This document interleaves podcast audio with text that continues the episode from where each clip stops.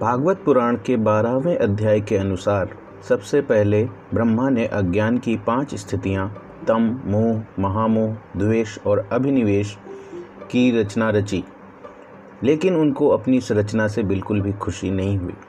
तब उन्होंने अपनी दूसरी सृष्टि की रचना के उद्देश्य से सनक, सनंदन, सनातन और सनत कुमार नाम के चार मुनि उत्पन्न किए और उनको सृष्टि की रचना करने को कहा। जन्म से ही मोक्ष मार्ग का पालन करने वाले इन मुनियों का मन सृष्टि की रचना में नहीं लगा।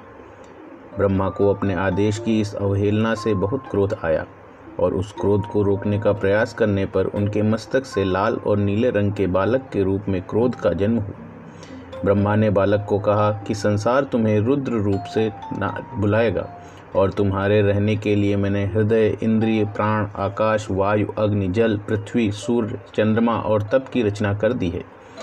धी, वृत्ति, उष्णा, उमा, नियुत, सर्प, इला, अंबिका, इरावती, सुधा और दीक्षा नाम की यह ग्यारह रुद्राणियाँ तुम्हारी पत्नियाँ होंगी। अब तुम अपनी प्रजा उत्पन्न कर उनके प्रजापति बनो। ब्रह्मा की आज्ञा सुनकर रुद्र अपने ही समान प्रजा उत्पन्न करने लगे। इस प्रकार उत्पन्न प्रजा अपने क्रोध के कारण संसार को नष्ट करने लगी। इसे देखकर ब्रह्मा ने रुद्र को रोका। ब्रह्मा ने रुद्र को कहा, तुम इस संसार की प्रसन्नता के लिए तप करो और फिर उस तप के प्रभाव से फिर से इस संसार की रचना करो।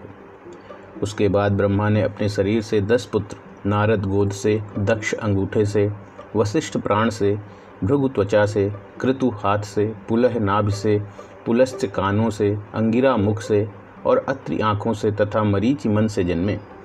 उसके बाद ब्रह्मा की छाती से धर्म उत्पन्न हुआ, जिससे स्वयं नारायण प्रकट हुए और उनकी पीठ से अधर्म का जन्म हुआ, जिससे मृत्यु की उत्पत्ति हुई।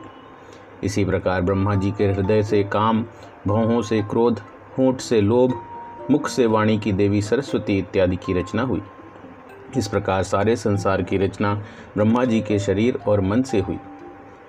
भगवान ब्रह्मा एक बार सरस्वती पर मोहित हो गए, जबकि देवी सरस्वती स्वयं इस भावना से परे थीं। भगवान को अपना संतुलन इस तरह खोते हुए देखकर उनके पुत्रों ने उन्हें समझाया कि सृष्टि की रचयिता को ऐसा व्यवहार शोभा नहीं देता। यह सुनकर ब्रह्मा को अपनी सोच पर बहुत लज्जा आई और ज्ञान ग्लानि के कारण उन्होंने अपना शरीर त्याग दिया। तब उस घोर शरीर को सारी दिशाओं ने स्वीकार किया और वहीं से अंधकार की उत्पत्ति हुई। इस संसार को सुव्यवस्थित करने और उसमें ज्ञान का संचार करने के उद्देश्य से उनके चार मुखों से चार वेदों की उत्पत्ति हुई।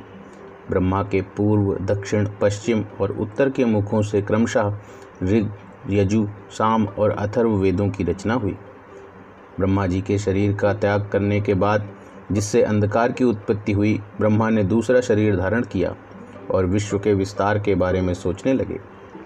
उन्होंने देखा कि उनके प्रथम पुत्रों से सृष्टि का अधिक विस्तार नहीं हुआ। उनके इस विचार में मग्न होते ही उनके शरीर के दो भाग हो गए और एक स्त्री पुरुष युगल की उत्पत्ति हुई। उसमें जो पुरुष था, उसे मनु और स्त्री उनकी पत्नी शत्रुपा थी। मनु और शत्रुपा के पाँच संतानें हुईं। दो पुत्र प्रियव्रत और उत्तानपाद, तथा तीन पुत्रियाँ, आकूति, देवहूति और प्रसूति। मनुजी ने आकूति का विवाह रुचि प्रजापति, देवहूति का करदम जी और प्रसूति का विवाह दक्ष प्रजापति से किया। इन तीनों की कन्याओं, की संतानों से सारा संसार भर गया।